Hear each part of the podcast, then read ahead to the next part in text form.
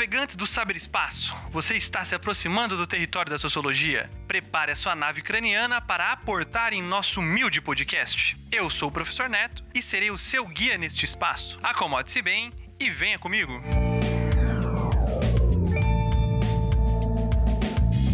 Acredito que todos nós, em algum momento das nossas vidas, nos deparamos com essa coisa chamada burocracia.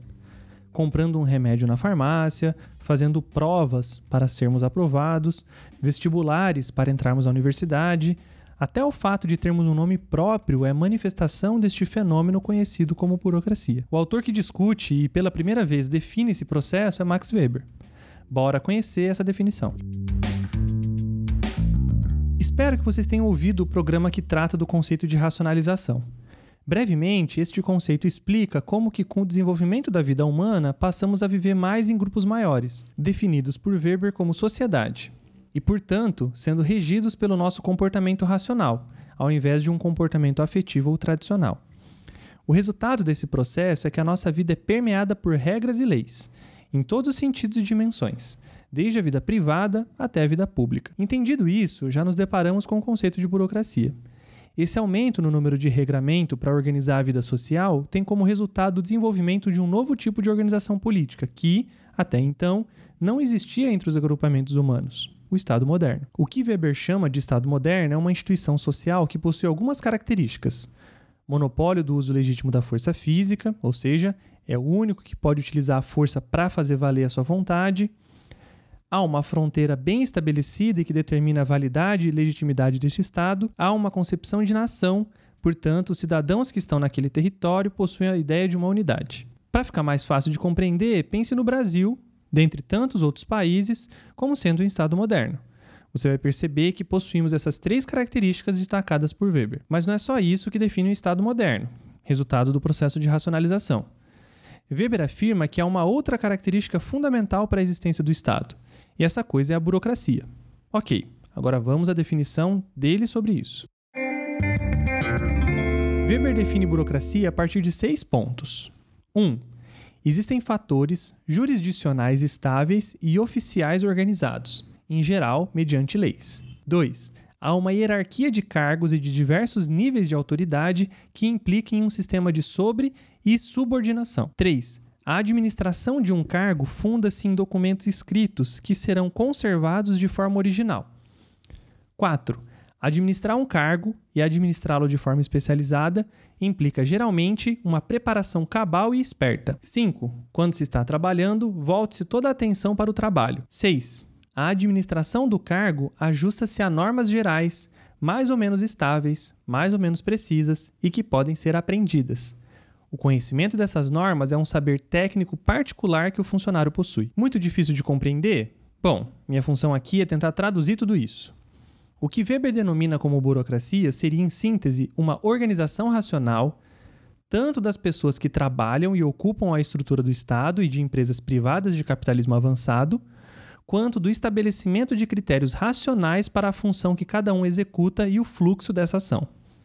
Ou seja, Agora, com a racionalização e a burocracia, não trabalhamos como queremos, com o ritmo que queremos e de modo como achamos que tem que ser feito. Há um conjunto de regras e procedimentos que devemos seguir. E qual o motivo disso tudo? Para Weber, a burocracia serve para garantir a impessoalidade nas relações. Em outras palavras, o trabalho que executamos não poderá mudar de acordo com quem prestamos o serviço, ou, em outra hipótese, mudar quando mudo o funcionário. E se ainda está difícil de entender, eu utilizarei a minha profissão como exemplo. Eu sou professor de uma instituição pública. Leciono uma disciplina em específico, portanto, há uma ementa, um conjunto de conteúdos e temas que eu devo abordar nas minhas aulas. Quem definiu isso não fui eu, mas há um conjunto de regras e orientações criadas e construídas pelo governo federal que determinam o que eu devo ensinar dentro de uma disciplina. No meu caso, leciono sociologia com base nos documentos legais que existem. Isso significa que, se um dia eu sair dessa instituição, a outra pessoa que se tornará docente da turma seguirá os mesmos conteúdos e temas, ainda que de maneiras didáticas diferentes. Além dos conteúdos, os docentes da turma devem ter condições impessoais e racionais para julgar se o discente está apto ou não para avançar seus estudos. Passar de ano, no literal. O que irá determinar isso não pode ser o gosto ou a opinião pessoal do docente, mas a decisão de aprovar ou não deverá estar pautada em procedimentos racionais e impessoais, sustentado por regras e leis e que garantem que a decisão foi pautada nos princípios mais modernos que podem existir. Essa é a função da avaliação no final das contas. Quer ver um outro exemplo de burocracia na escola? A chamada. Fazer chamada também é um instrumento burocrático, impessoal, racional, de organização dos corpos adolescentes e jovens. Acho que deu para perceber como a burocracia está tão próxima e controla de maneira tão intensa a nossa vida. Como eu disse no começo do programa, tirar uma certidão de nascimento, comprar algo no mercado, se formar no ensino médio, utilizar a internet, baixar um aplicativo. Sim, eu sei que ninguém lê os termos de uso, mas eles são burocracia também. Enfim, segundo Weber, a burocracia é uma marca muito forte da vida chamada moderna. Até aqui tudo lindo, né? Então, mas nem tanto. Weber é um sociólogo pessimista. A conclusão que ele chega sobre esse aumento constante de racionalização e concomitantemente de burocracia é que estamos vivendo em uma jaula de aço. A burocracia limita os nossos movimentos.